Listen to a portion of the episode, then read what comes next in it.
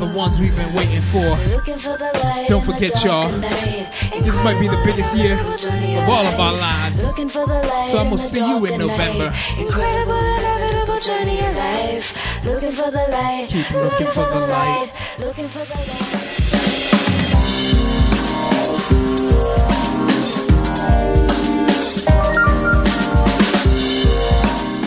W P F W Washington.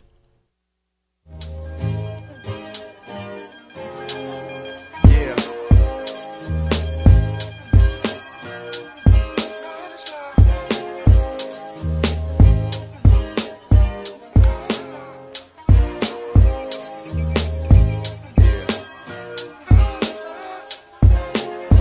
How beautiful love can be. On the streets, love is hard to see.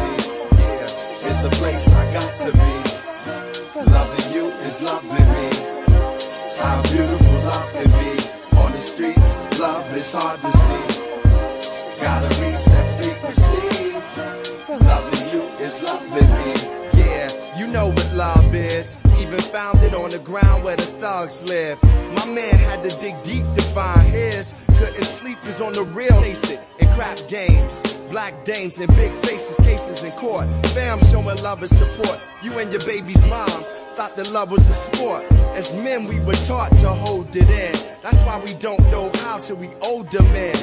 If love is a place, I'ma go again. At least now, now I know to go within. At times it can take your foe a spin. Heartbreak hotel to your home again. I seen love make a nigga soul pretend. Like a story that he don't want to end. Yo, how beautiful love can be. On the streets, love is hard to see. It's a place. Peace and blessings, and, wel- and welcome to Led by Love, where we're reimagining youth justice. This is Clinton Lacey, and I'm joined uh, by phone by our fabulous co-host, Linda Harlee Harper. How you doing, Linda? I'm great, Clint. How are you? Doing great, doing great. Another week, another opportunity to... Uh, talk about the uh, dream and the vision, which is on a daily basis becoming a reality, right? A new a new uh, way of thinking about and practicing justice in our communities. And uh, so always happy to be here, and um, really thrilled with our uh, topic tonight, um, which, you know, connects to to our to our community, to our people, to our families. Um, yeah, you know, um, obviously we're, we're, we're going to be speaking tonight about the impact of, of Kobe Bryant and his life, and with particular focus, uh, as a role model in the community and to the world, and as a, what's being called a girl dad, as a father, a father of daughters, um, and what that means, you know, and, um, obviously, you know, we're here to talk about youth justice and reimagining what that is, right? But we know that, uh, true justice for young people is being provided love and care. And we also know that girls are the most vulnerable population impacted by the juvenile justice system. So I think it's a relevant conversation, you know, and really happy to have the opportunity to be talking about it.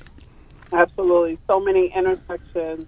And it's been just absolutely um, sort of a shining light in such a tragic story to see all of the Uh, media coverage around girl dads and the social media coverage, and to see all the pictures of dads and girls and the hashtag girl dad, it's been very refreshing to see it.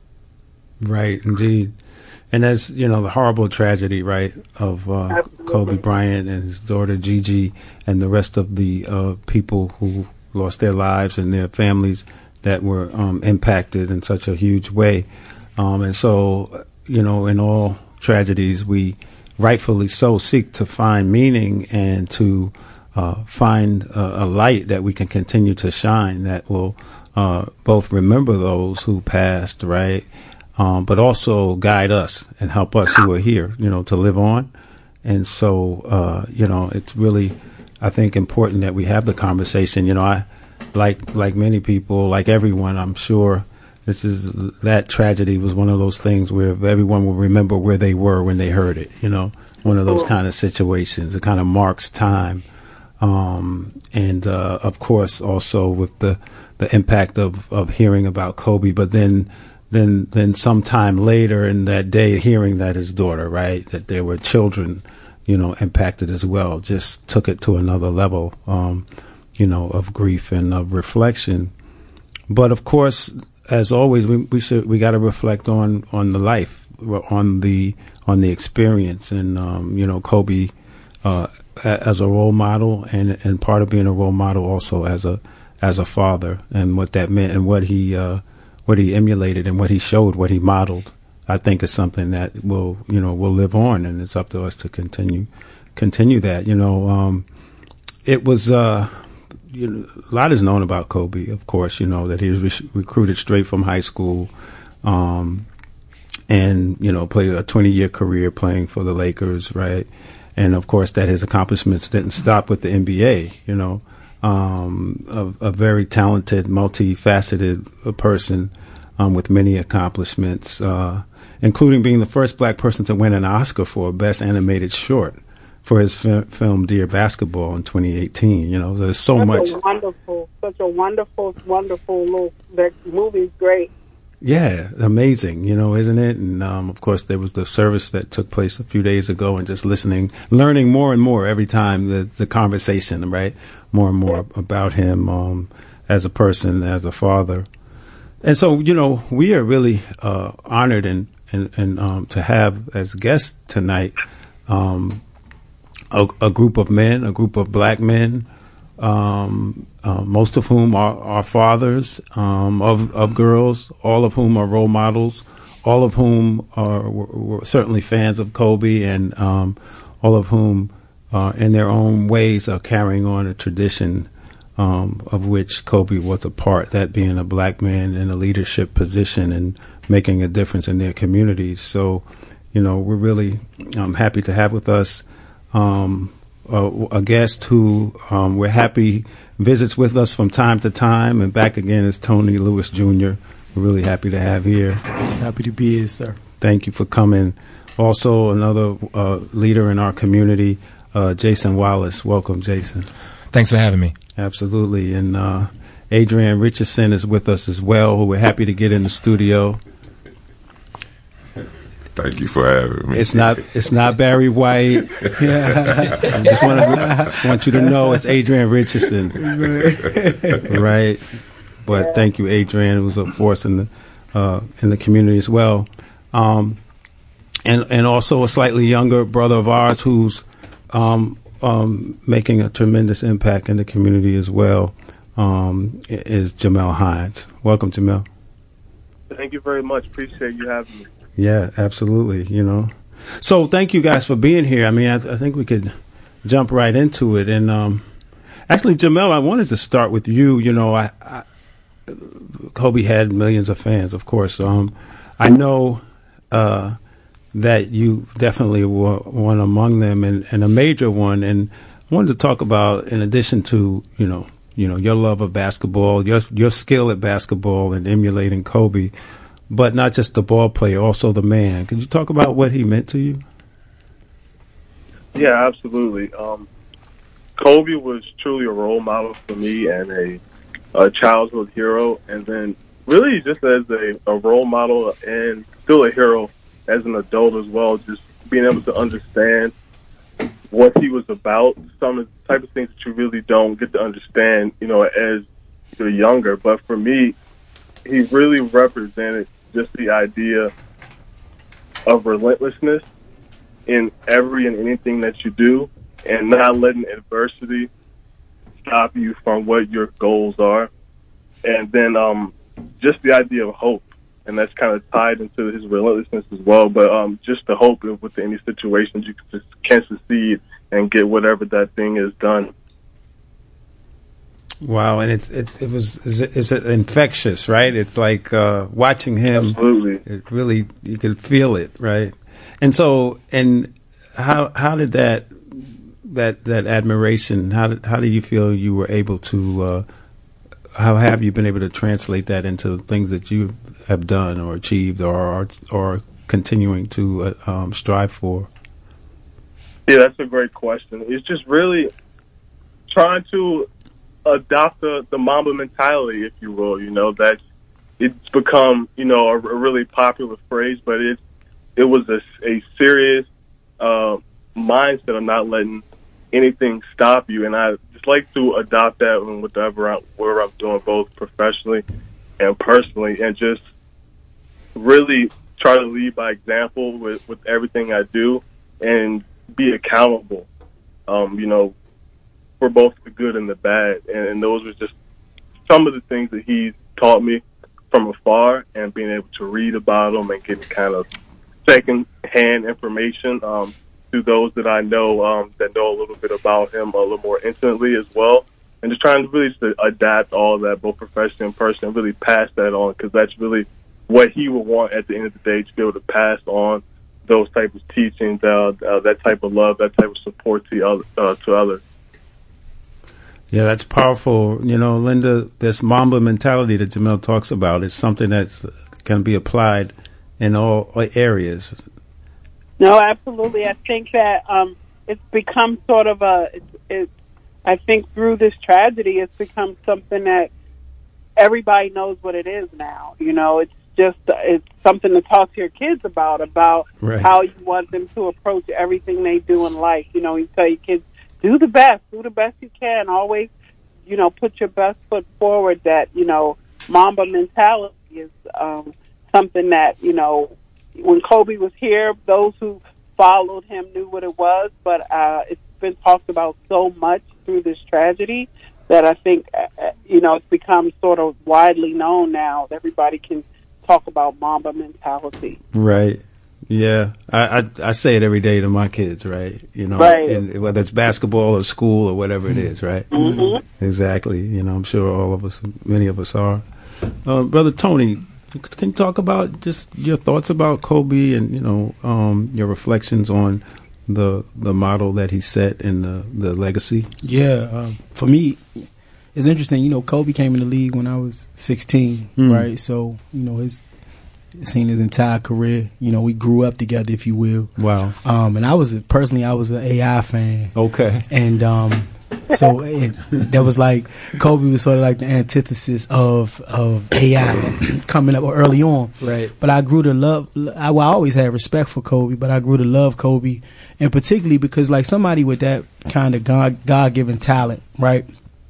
Um, to still work as hard as he did. And that's not something that, that and that I found out like after the tragedy. Like you knew that about him, right? That was sort of a theme if you follow basketball, the work he put in. And I think part of that was also him chasing the greatest basketball icon ever, which is Michael Jordan, right? And for right. him to be able to, um, I think early on, be typecast as somebody that's trying to be Jordan and really carve out his own lane, um, I think was a Uh, a result of that hard work and obviously the, t- the talent that he had, right? Um, that Mamba mentality. And even when we look at Kobe from a situation of him being, um, spent a part of his life, his early life in Italy, and, uh, not, not matching sort of the hip hop aesthetic that we, you know, that we, that we, that we saw in a lot of ball players, right? Say uh, an A I. And then having guys that came from that culture, Uh, initially maybe not necessarily identify with Kobe, but like his his greatness also showed us that it was not sort of a monolithic um, you know, sort of outlook on what you could be or who you could be in order to be great. Mm. I think he broadened people's horizon in terms of, you know what I mean, like their their spectrum on what was acceptable, what was what was cool, all of those things, speaking different languages. I think through Kobe, um, a lot of that stuff became, you know, more uh, okay for guys that came from communities like mine. I know that's the impact that he had on me. You know what I'm saying? Wow. Um, yeah. Yeah, man. Uh, uh, you know, the loss, I think we've seen it in terms of how many people he touched and how di- and he touched people in different ways through what he did on the court and off the court. And, um, yeah, man, we will, he'll be definitely missed. Um, but I think his legacy obviously will live on within sport. But I just, I think more so to what you and, um, Miz Harlee Harper spoke about in terms of just that, that Mamba mentality. You can take that into every facet of one's life. Yeah. Mm-hmm. Amazing. You know, um, to think about his, his multi-talents, and as, as you were talking, uh, Tony, around legitimizing, like making it okay yeah. to be brilliant, yeah. right? To be smart, to be a genius, right? To to do things that were considered not, you know, uh, cool or what have you, not legit. Like mm-hmm. learn, learn, teaching yourself how to play Beethoven, or, sure, you know, things it's like that. Like what? A, a completely different path, and always wanting to be like some. So many of us are okay with being good, right? Mm-hmm. Um, I think it's a, a very small percentage of the population of people in whatever mm-hmm. discipline that want to be great, right? That truly are, are driven to be next level, and not for the sake of being better than other people. I think that's also, I think what you want to be the best, but you, you're, you're, you're competing against like yourself. You yeah. want to, you know what I mean? The best you. The best you. Yeah, exactly. Yeah. And I think that's powerful. Mm-hmm. Mm-hmm. Adrian, could you talk about your, your thoughts, the impact of Kobe and this whole, this whole uh, impact that he had on uh, setting such a model, such a. So such for a me, um, I, I admire the fact that he didn't care what you thought, mm. right? Um, whether it was a teammate, uh, somebody else in the league, um, he just didn't. It didn't matter to him. His goal was his was his goal. Um, I, I admired that about him most, um, and he was boisterous with it. Uh, he didn't mind telling you how he felt. Um, I think Shaq spoke about it. Um, At the ceremony at the Staples Center, yeah, you know, yeah, it's like it's no iron team, but it's a me in it. It's a me in it, right? It's a me. It's a me in it. So right, and, and he pushed that um, model, and he and he also pushed it after Shaq left. Like, I'm a winner without Shaq, to, to prove mm-hmm. that what I said is what I mean. Mm-hmm. You know, so that that was the impact that I, I loved about him. A lot of people didn't like it because they considered it arrogant, but at the same time, he knew where he was going. Mm-hmm. Right, yeah. right. Yeah. And, and, and, you know, I, I, I think that Mamba mentality translates to work ethic. And, you know, we, we talk to our young people, right, about, um, you know, hard work pays off. And you know, Kobe put the hours in to be great. It it didn't just happen. He was talented. There are lots of talented basketball players. He put the work in to be exceptional. And that's the lesson I think, you know, we can use for years to come with, with other young people. Um, and even ourselves, right? Because, I mean, the amount of hours that everybody talks about how much he was in the gym is just astounding. It's amazing, that combination, Linda. You know, to say that about Michael Jordan as well, like this amazing talent, mm-hmm. natural gifts, but then you, you couple that with this unheard of determination, right, and discipline, yeah. and it's and, and it's, it's such a example of what, what can be achieved with that. Yeah, I read one time that Michael Jordan, uh, Michael Jordan said that he something that he regretted was not showing and talking about how hard he worked and how much he worked to young people because they thought it just happened. Oh wow! And yeah. not really, not really letting them know how many hours you really put in to be that great. And I think that, you know, that's what Mamba mentality talks about: the hard work that goes into being great at anything. Indeed, indeed. Jason, you know, as a as a, a dad and a and a leader leader in this district around fatherhood and building yeah. family and building community, um, um, please share with us your thoughts about, about Kobe and that. I mean, I mean, yeah, I mean, I remember. Um, I mean, I think I first saw it on social media, and at that point, it was a little irresponsible. It was just everybody saying different things. You didn't know what was happening. Mm-hmm. Um, by the time the word came out, um, what had actually happened, and Gigi and. Um, one of the things that struck me is that, so I'm actually originally from the L A area. Okay. So I'm born, raised out there. So, that's right. So it hit a little bit different. Mm. So Kobe, and, and I'm not a basketball fan. Mm. So my, wow. uh, my admiration for Kobe Bryant, uh, wasn't related to basketball. And my cousin called me and mm. she, she lives about five, ten minutes from the Staples Center. Uh, wow. and, uh, she was saying that how many people were just outside of her house walking to the Staples Center. And she said it was like, wow. it was so crowded. Um, she called me in tears, and the impact that he had made, uh, not just in basketball, but in the community. A lot of people don't know this. Uh, Kobe Bryant was actually one of the top, I think at one point in time was the top, uh, Make-A-Wish, uh, uh, giver. Wow. Uh, and I remember when I met with some folks at Make-A-Wish Foundation years ago, they shared that he would give them like a hundred slots a year, and he would just make sure that he spent time with a lot of those kids. And then one one story particularly, that one of the kids couldn't make it to him in time, and he actually flew out to them. So it's like hearing these stories, um, and hearing a lot of the impact in the community where like community where like like that I lived, and where people that I know and my family was affected by it uh, directly. Um, it just hit a little bit different. It hit a little bit different. It was real close to home. Um, but yeah.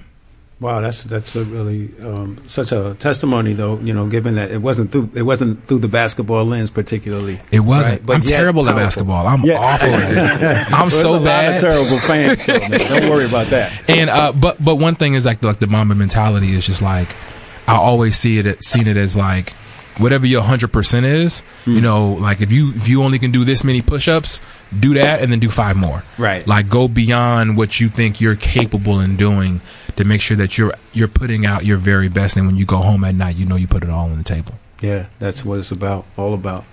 You know, Jamel, I was um, with, in terms of basketball itself, the game, the the endless debates, right, about the greatest, the GOAT, and all of that, and uh, you know, we've all been involved in those conversations. And I think I heard you say, Jamel, once, and I think that gave me window to the level of your admiration. I think you people were throwing it, it was like a sort of LeBron Michael argument, I think, and you know, yeah, and you were yeah. like, yeah, well, actually, it's Kobe. So, um, talk about yeah. him as an athlete.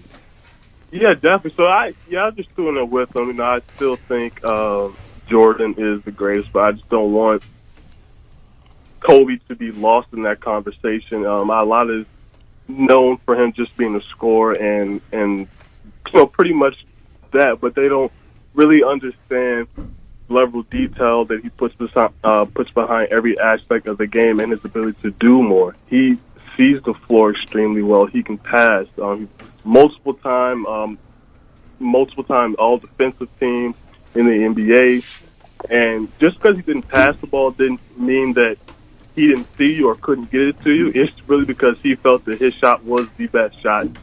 His bad shot was better than your shot, which you really take a lot of times, especially when you know the countless hours of work that he's putting in taking that shot, which more times than not, um, not to not to say that his teammates weren't putting in work, but just the level of work that he was doing and commanding, he wasn't at that level. So I still want people to really forget about just because he didn't do that doesn't mean that he was not capable of doing that, and he showed when he needed to do it, he came out and did it.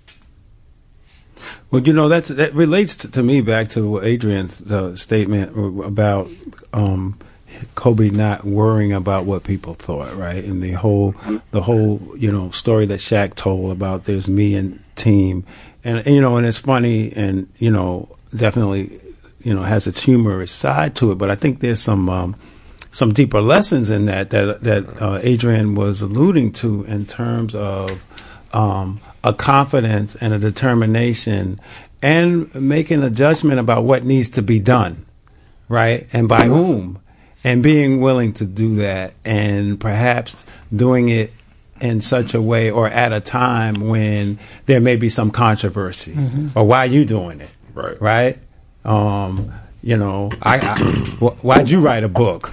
Right? Why? Why are you in that job? Right? Why are you leading this initiative? Like all of these types of things that people deal with, and I think that's a. I think that's important not to get lost in this. Um, I mean, we're talking about Kobe, about dealing with that, right, and balancing that, not being uh, arrogant or thinking you're better, but being clear about what needs to be done. Right? Yeah, you and you. I feel like to the point of somebody like Kobe, if you're around that, I feel like you, you, you're forced almost to ascend to something, your your version of that, mm. right, as his teammate or as his colleague. If if it's your colleague, if if you're forging a path and you're successful at it, you live in that confidence and you're able to do what people did not think you would be able to do.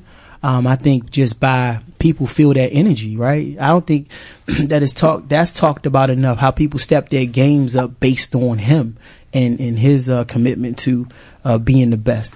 And, and I think Mike was like that as well. And I think for, for the men in this room, they, they've been that in terms of the people that's around them, right? That leadership based on just example sometimes is critical, but that's why you have to, I think, as it relates to the mama mentality for all of us, you got to believe in yourself enough and set goals and work at them hard enough that it starts to impact those around you. No, Tony, you raised such a good point because, you know, I remember in the memorial service when Michael Jordan said, I can't wait. Just listening to this makes me want to go home and um, be a good dad to my daughter, be a better dad to my daughter. Mm-hmm. That even, you know, in Kobe's death, he's pushing, right, pushing us to be better at everything that we do. I mean, it, it certainly, it it, it, it, talk, it the tragedy sort of made us all think about our own mortality, but also just hearing about what a great dad he was, you know, it, it, it triggered thoughts for everybody that's a parent. It was such an awful, awful tragedy, but it also, you know, to go back and reflect about what a great dad he was and how he really, through everything that he had going on, he made time for his daughters. That was very clear throughout every story that I've read. Yeah, that that... this chapter of his life gave gave us an opportunity to see more of that, right? Yeah. Um, yeah. But something that was a part of his life. Adrian? Yeah. Um, even with the piece of uh, he was so competitive about being on time to get his kids, right? Uh-huh. You know, like, it's, and, and it's almost like he rewrote the way that people looked at him and consumed him as a person, not just looking at him as a basketball player, as his work ethics, and he poured that also into his family. You know, so everything he did on the court, he tried to take that home. Yes. When even when he was tired, like, I'm gonna find some energy somewhere mm-hmm. to make sure I put everything in this. I took off this court. I'm gonna take it home with me. Yeah. You know, so yeah, that was um, very interesting to learn about him. Sure, it really was very interesting and moving. You know, and Tony, I think about when you talked about growing growing up with him.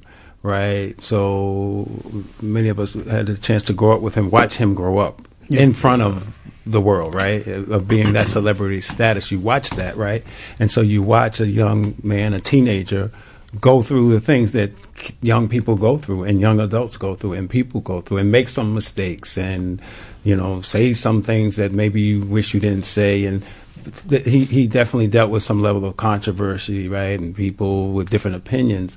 Um, about him. I always felt like and, and thought about it that way, as I do about all of our young celebrities who are in the light, in under the heat, and we're watching their every move and yeah. commenting on it, right? You know, but they're human beings growing up like every, everyone else. And, um, you know, I often felt it was sort of like he's sort of like a microcosm of black youth in a certain way, certainly mm-hmm. with this awesome talent and, and on the, on the stage, but, and, it, but also like many people, Um, you know, I think at times he was misunderstood, you know, always felt like that's a good kid in there. That's a good guy, sure. you know, and and as he matured, we start to see see all of that manifest. We start to see him mastering, right, his um, how he um, not just how he acts, but I mean, how he is perceived, because he cared about how he was perceived. Right. He was he knew he was a leader. You know, sure. And I thought that was powerful to watch him unfold. Yeah, bro, I went to prom with Brandy. I don't know. Yeah. Like, y'all remember that? Yeah, yeah. Like, he went to prom. We saw him all to prom, though, right? Right, right, right. Exactly. You know, but also, too, like Kobe, like, I mean, like, uh, I think like T-Mac or, or K G, Kevin Garnett, they kind of came into the league and were like, right, stars immediately, right? Right. Um, You know, people forget. I mean, Kobe, he got on the court, but he went to that Laker team, mm-hmm. and he wasn't immediately a starter and things like that. Right. Uh, I think he won a dunk contest or was in the dunk contest his rookie year, but he wasn't like, you know, I think a, he had a, lo- a lot of people have hype and can't live up to it, right? He he lived up to the hype. That was another thing that I think that's a, in terms of him and, like, I guess like a LeBron, like you come into this league uh, with all, or, you know, with all this hype, and it's hard for people to live up to that, you yeah. know? Um, like the kid now, I, I'm just interested to see Zion or whatever what happens with him. But that's a lot of pressure too for a, a high school senior or somebody just graduated high school. Yeah, incredible. It's incredible the pressure that's put on them. And it's hard. It's, it's it's hard. It's hard in basketball, but we see that, you know, you get hype in a new job, you know. You get, right. you get hype in different places. Talk, talk about it. Yeah. So it's like you get yeah, that's real. Expectations. Expectations, yeah, are expectations high, and right. having right. to having to come through is is, is is challenging, especially for a young man. Uh, and then just by young itself, just young black man, and then you toss in a bunch of cameras, a bunch of money, and a bunch of people that want to get in your face, that always want stuff. It's easy, especially at a at a young age, being immature, to to to slip and go the wrong direction and invest in the wrong thing. So it, you know, yeah. yeah. So, you know, we're going to continue this conversation. We're up on a break, but really looking forward to coming back to talk about Kobe, uh, the man, the legend, the father, you know, and what that means to us today. We're tuned into Led by Love, eighty-nine point three W P F W F M. We'll be back shortly.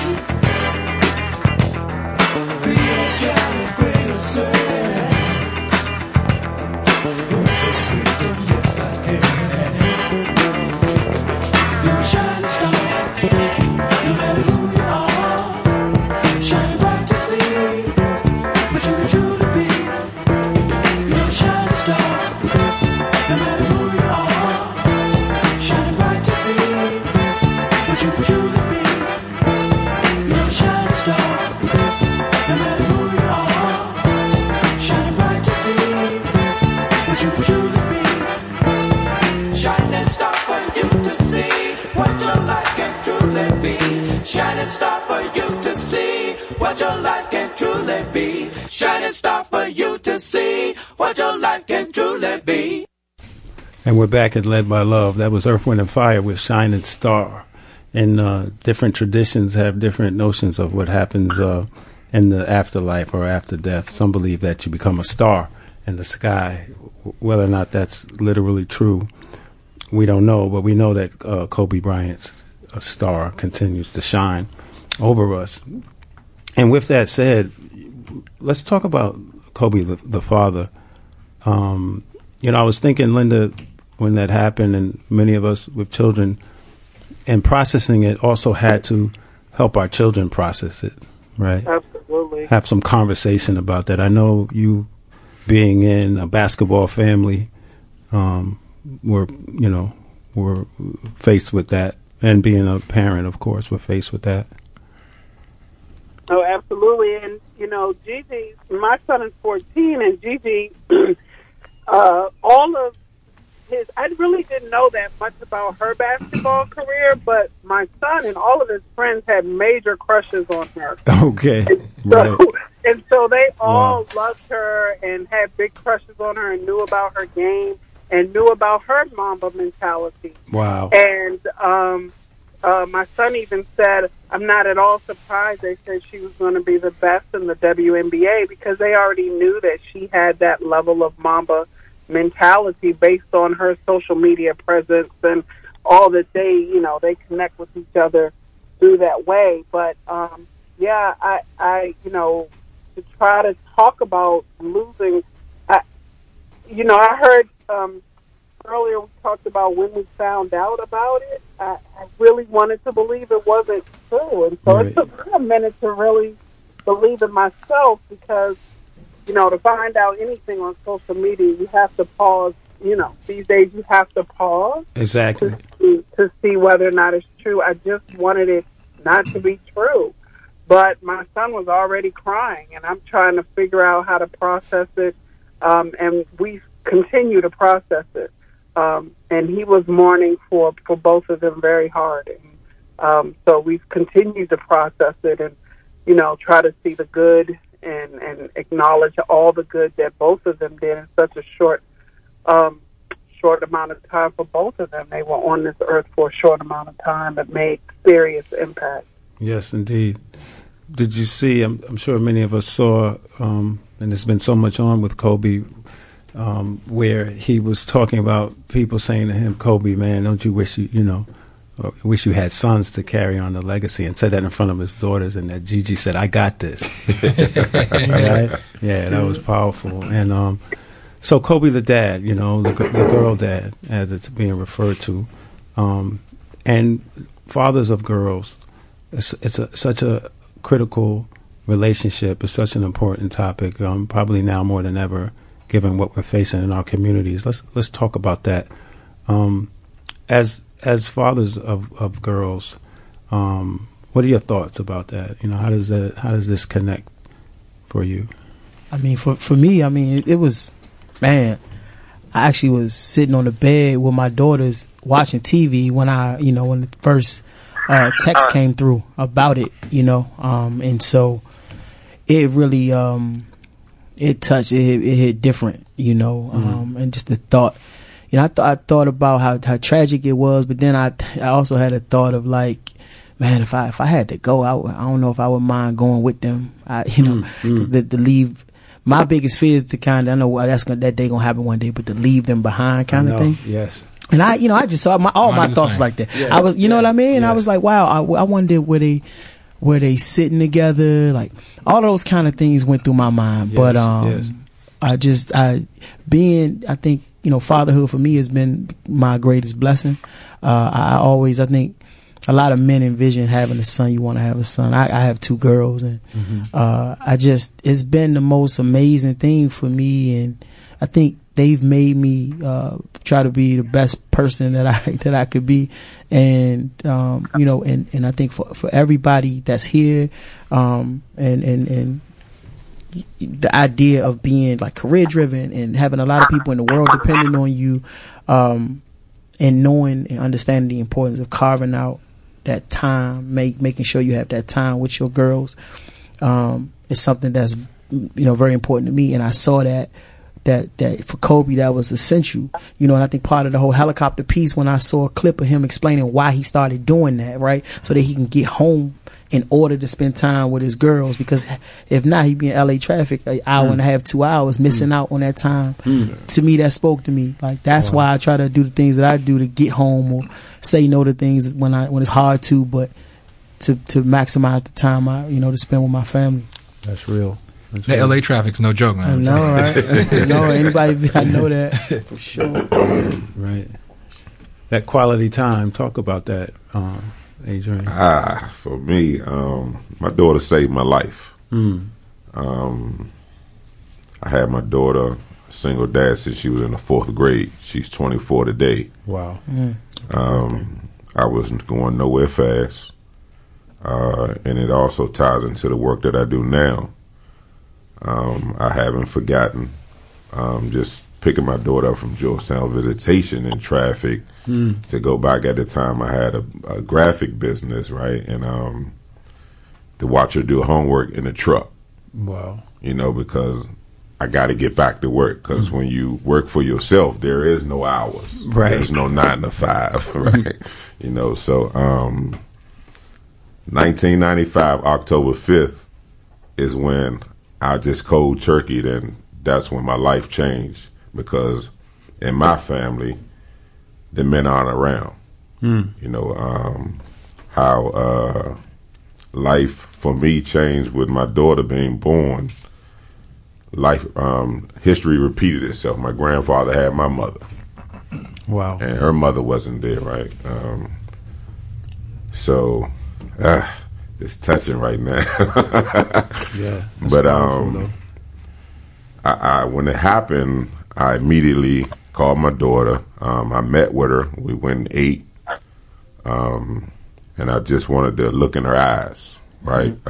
Um, I know...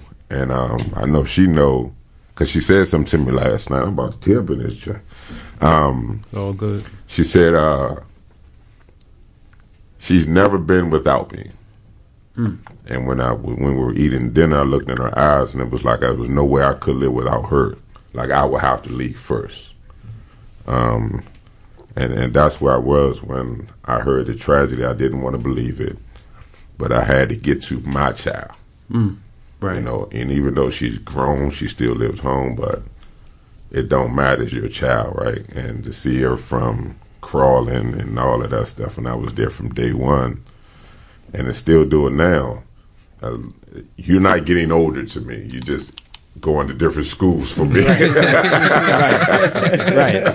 That's all.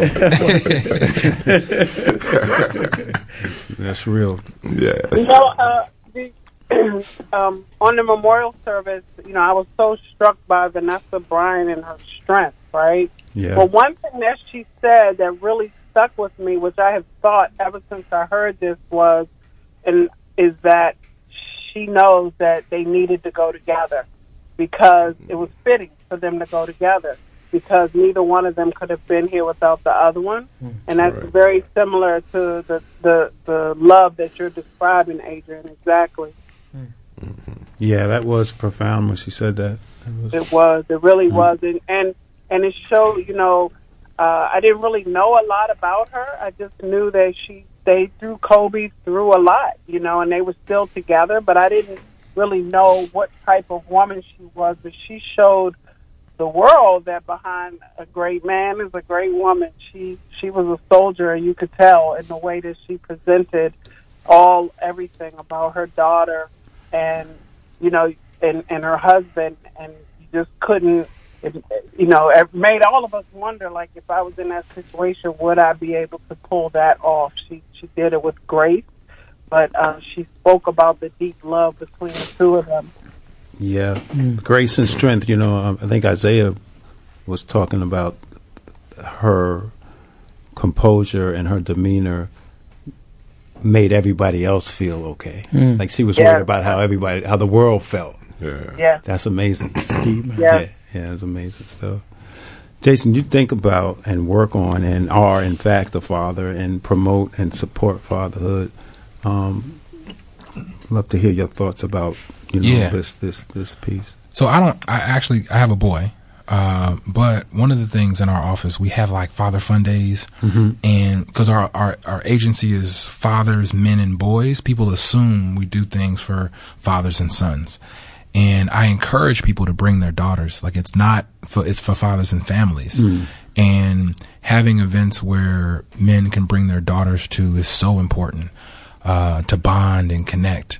Um, and I see it all the time. I see it, uh, being in the community. I see men that um, are torn apart for if they're not able to see their child, uh, if they're having visitation issues uh, for one, two days, torn apart, mm. and and it's just so important. It's it's, it's just so important that that there are um, agencies like ours that that support fathers specifically. Um, I mean, I don't have to tell you that like like one of the reasons uh, to have an agency that's advocating for you. Uh, a lot of a lot of cities have uh, women's offices, but very few have men's offices. Mm-hmm. And um, yeah, so it's just I'm, I'm I'm excited that Mayor Bowser thought it was important enough to, to make it an agency. Yeah, no, it, it's it, it's amazing. Should we take it for granted? Jason, you're right. I'm sorry, Jason. Can you talk a little bit about the Flip the Script campaign? I I love every time I see one of the pictures or a posting about it. Yeah, absolutely. So essentially, um, there is an overrepresentation of black and brown men in the media as being either violent, um, or being not being fathers to their children. So there was a report done on the uh, C D C showing how untrue that was. And more importantly, uh, the effects of it, right? So if boys grow up seeing uh, themselves a certain, seeing negative imagery of themselves, that could affect their self-esteem. Uh, and if people who don't have, uh, people who don't have black and brown men in their, in their, in their lives or around them, positive images, that those negative imageries they see on television, uh, can become their reality. And which is very dangerous if it is a police officer or if it is, mm-hmm. um, a judge or a teacher. I mean, black boys are being suspended at a higher rate Uh, than white boys uh, at, at, at, at kindergarten. Right. So uh, having positive representative po- positive images of black of black fathers was so important, so important that we actually partnered uh, with uh, A S I to do a, uh, a a campaign where we put out uh, images of black and brown fathers with their children on buses, metro stations, trains, all throughout the city. And it's currently still up at the Gallery Place Chinatown Metro uh, screens. Yes. Uh, we hit twenty million followers off that campaign alone per month. Wow. And it's ten months strong. So uh, we had uh, two presidential candidates, uh, Julian Castro, Cory Booker jumped in and flipped the script, D L. Hughley. We've had a lot of folks jump in, uh, Jeff Johnson, Tony Lewis. My man jumped in yes, and uh, flipped the script and changed the narratives on how black fathers are viewed.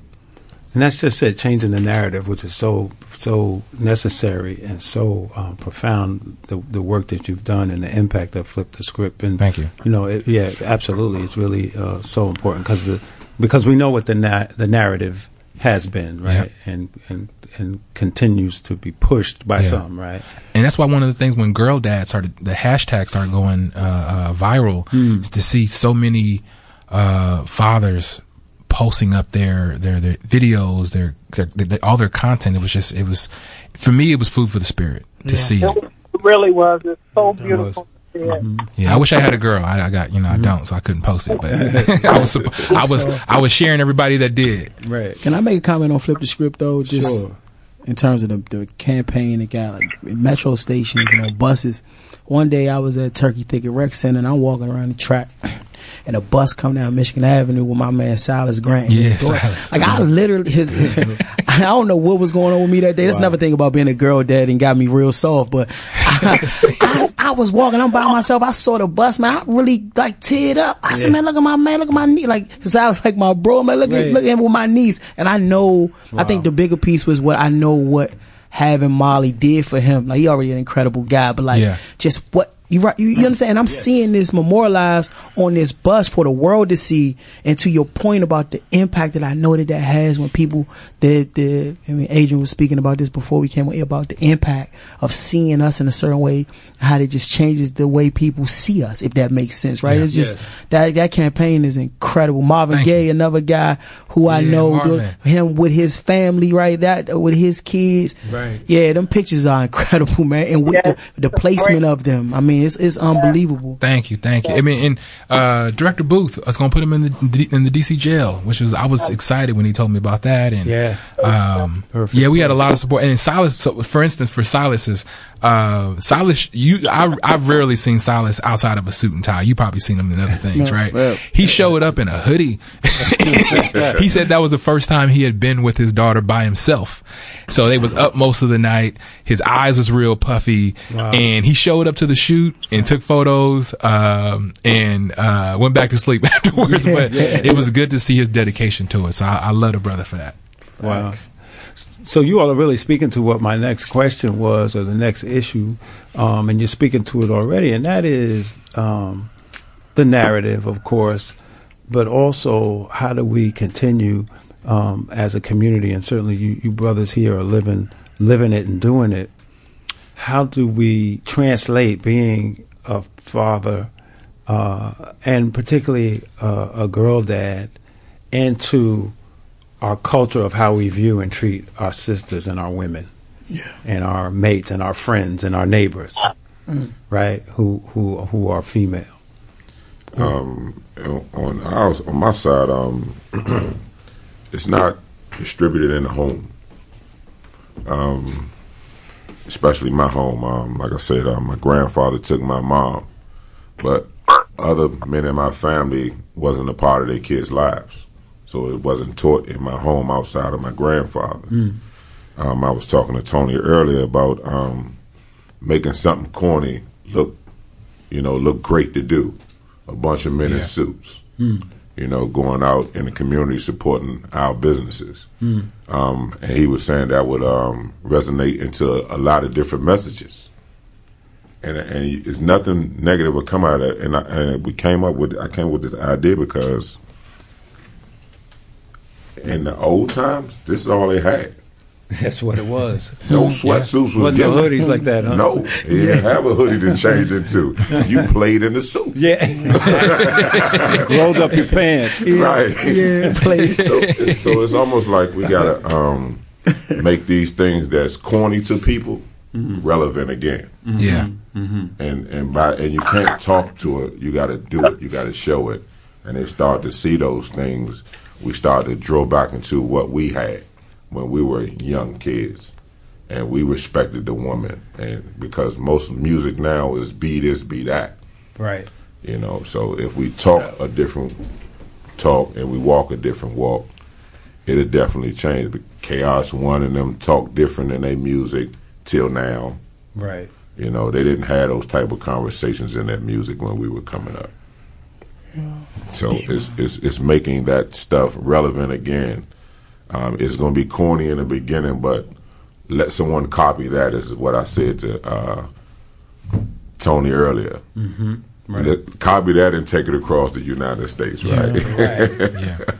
Right. I know it is. Uh, Jay-Z got a line in one of them records that say, um, he say, "I apologize, often womanized. It took for my child to be born to see through a woman's eyes," right? Yeah, yeah. And uh, that resonated with me, yeah, right? That, mm-hmm. And not not so much in just in terms of, you know, me seeing myself as being, um, you know, such a bad guy when it comes, always been respectful to women to the to the best of my ability or to my consciousness, right? But when right. you have a little girl, um, you know, even outside of like relationship stuff, even in terms of what you what you, you want the world, the entire world, to be open to her. So, and you want to talk to her with confidence that she can literally be anything, right? Right. So, so you start to think like, well, yeah, you know, a girl can do anything a boy can do. I probably never would have said that prior to having a girl. yeah. That's how it changed me. You know what I mean? Yeah, like, if you right, know, sure. you know, like my daughter might say, you know, you know, my three-year-old, "Daddy, I want to play football" or something. I ain't gonna tell her she can't play football. I, but fuck, my girls don't play. But like, she, you want to play football? All right, uh-huh. we're gonna get you a help. You know what I'm saying? Right, yeah, I'm just using yeah. that as an example. And I think that's exactly. what my daughters have done for me. And so, so moving past them though, it, it absolutely changes just how you see women in general, yeah. right? I, I know for me it has, and it's, it's made me more conscious of my interactions with women. Like I, I, I definitely don't feel like I was like a misogynist in any way or what have you, but it just has has changed me um, in terms of I'm more conscious of everything related to women. Because when I talk to them, I want to be truthful and honest. I want them to feel that I mean it. When we talk about them being potentially being the president or the, you know, an ambassador to Brazil or whatever it is, these things we be talking about in the house, and I really be meaning that. That's but right. I gotta believe it yeah. in order for them to. So you exactly. know, that's I think that's how it's impacted me. Yeah. Obama right. had something that he went to like every Christmas, like the president goes out somewhere and gives out gifts, and they had a, a barrel, and he had to put, you know, "This is a boy gift versus this is a girl mm. gift." And you seen that? And then he had like a basketball came out, and he was like, "Girls like basketball." Right. Like he put it in the girl pile. There you go. And like the Nerf guns, he put it in the girl pile mm. because I guess we, we train our girls to, to only have this one viewpoint that it's not accurate. It's Facts. I mean, girls can do whatever Facts. They want to do. Lego sets. Lego sets. Like, why does she? Trucks. Why she can't? Yeah, trucks, leg b- blocks. Like, you know what I mean? Like, right. my daughter, my oldest daughter, she loves that stuff. Right? She's inclined. Like, she, I think she's gonna be like a, I don't know, yeah. architect or something, right? Yeah. Or be right. a builder. But her granddad is works in construction. Right? He's a builder. Right. Yeah. Right. Exactly. My, I don't put no. My, we buy. Um, my wife put. Nah, I ain't even ashamed to say this. I can't put together nothing. Oh, you too? You hear me, bro? I can't put nothing, together nothing. Not a thing. Right. Any T V I stand don't my, get none of my, my money. I, I kid, bro. My my wife. My wife do it too. So oh, yeah, I can't put no. Mine I can too, build too. It. Like, give me but I can't put it together. I cannot do it. We've been over there for two hours. Yeah. Like what? What if doing? I do do it, I look at the box and I just kind of match it with the yeah, box guy. That's what I do. Yeah. I'm not about me. To read all of this. You crazy? Right. Exactly. Right. So no, that's it though, and um, just uh, you know, as we want for our daughters, as our sisters, everyone is somebody's daughter. Every woman is somebody, you know, sister, right? What have you, and, and that we can spread that. And I think that it's, the narrative that is shifting is based on a reality, you know, like it. it there are brothers, countless out there living this, you know, um, emulating this. Right, and we just have to highlight, continue to highlight that, so that it will spread. You know, yes, yeah. sir. There's not enough of it being seen. Wow. Yeah, it needs to exactly. Be. Yeah. Kobe, Kobe's situation, the girl dad piece is really, I think, and I think like the men in this room and a lot of other men have already been in that line, but has has freed people to be more transparent about, um, you know, a lot of people being good. Doing, being good at fatherhood and fathering boys and girls, but really like saying that it's okay to show that, yeah. right? Matter of fact, your measurement of your manhood and how cool you are is going to be based on how well you parent. And I think that's another amazing thing, hopefully, that we can take away from this. That's an amazing, amazing legacy and um, and a perfect note for us to, to end this phase of the conversation. Unfortunately, we're out of time, um, but certainly want to ask you brothers to join us again. Um, for this and other conversations. It's Anytime. Been an honor to have you yes, all sir. Here. Thank you for having us. Thank you so yeah, much. Absolutely. Thanks for having me. Absolutely. Um, host Sierra Shine is up next, who is also our amazing engineer on the Wheels of Steel. And she's up next with Sankofa with Shine, W P F W's program dedicated to sharing intergenerational knowledge. And at eight p.m., it's Lovethology with Donald Temple. Also tune in to Doctor Richard Wolf and Economic Update tomorrow at six p.m. You've been listening to Led by Love. Peace and blessings.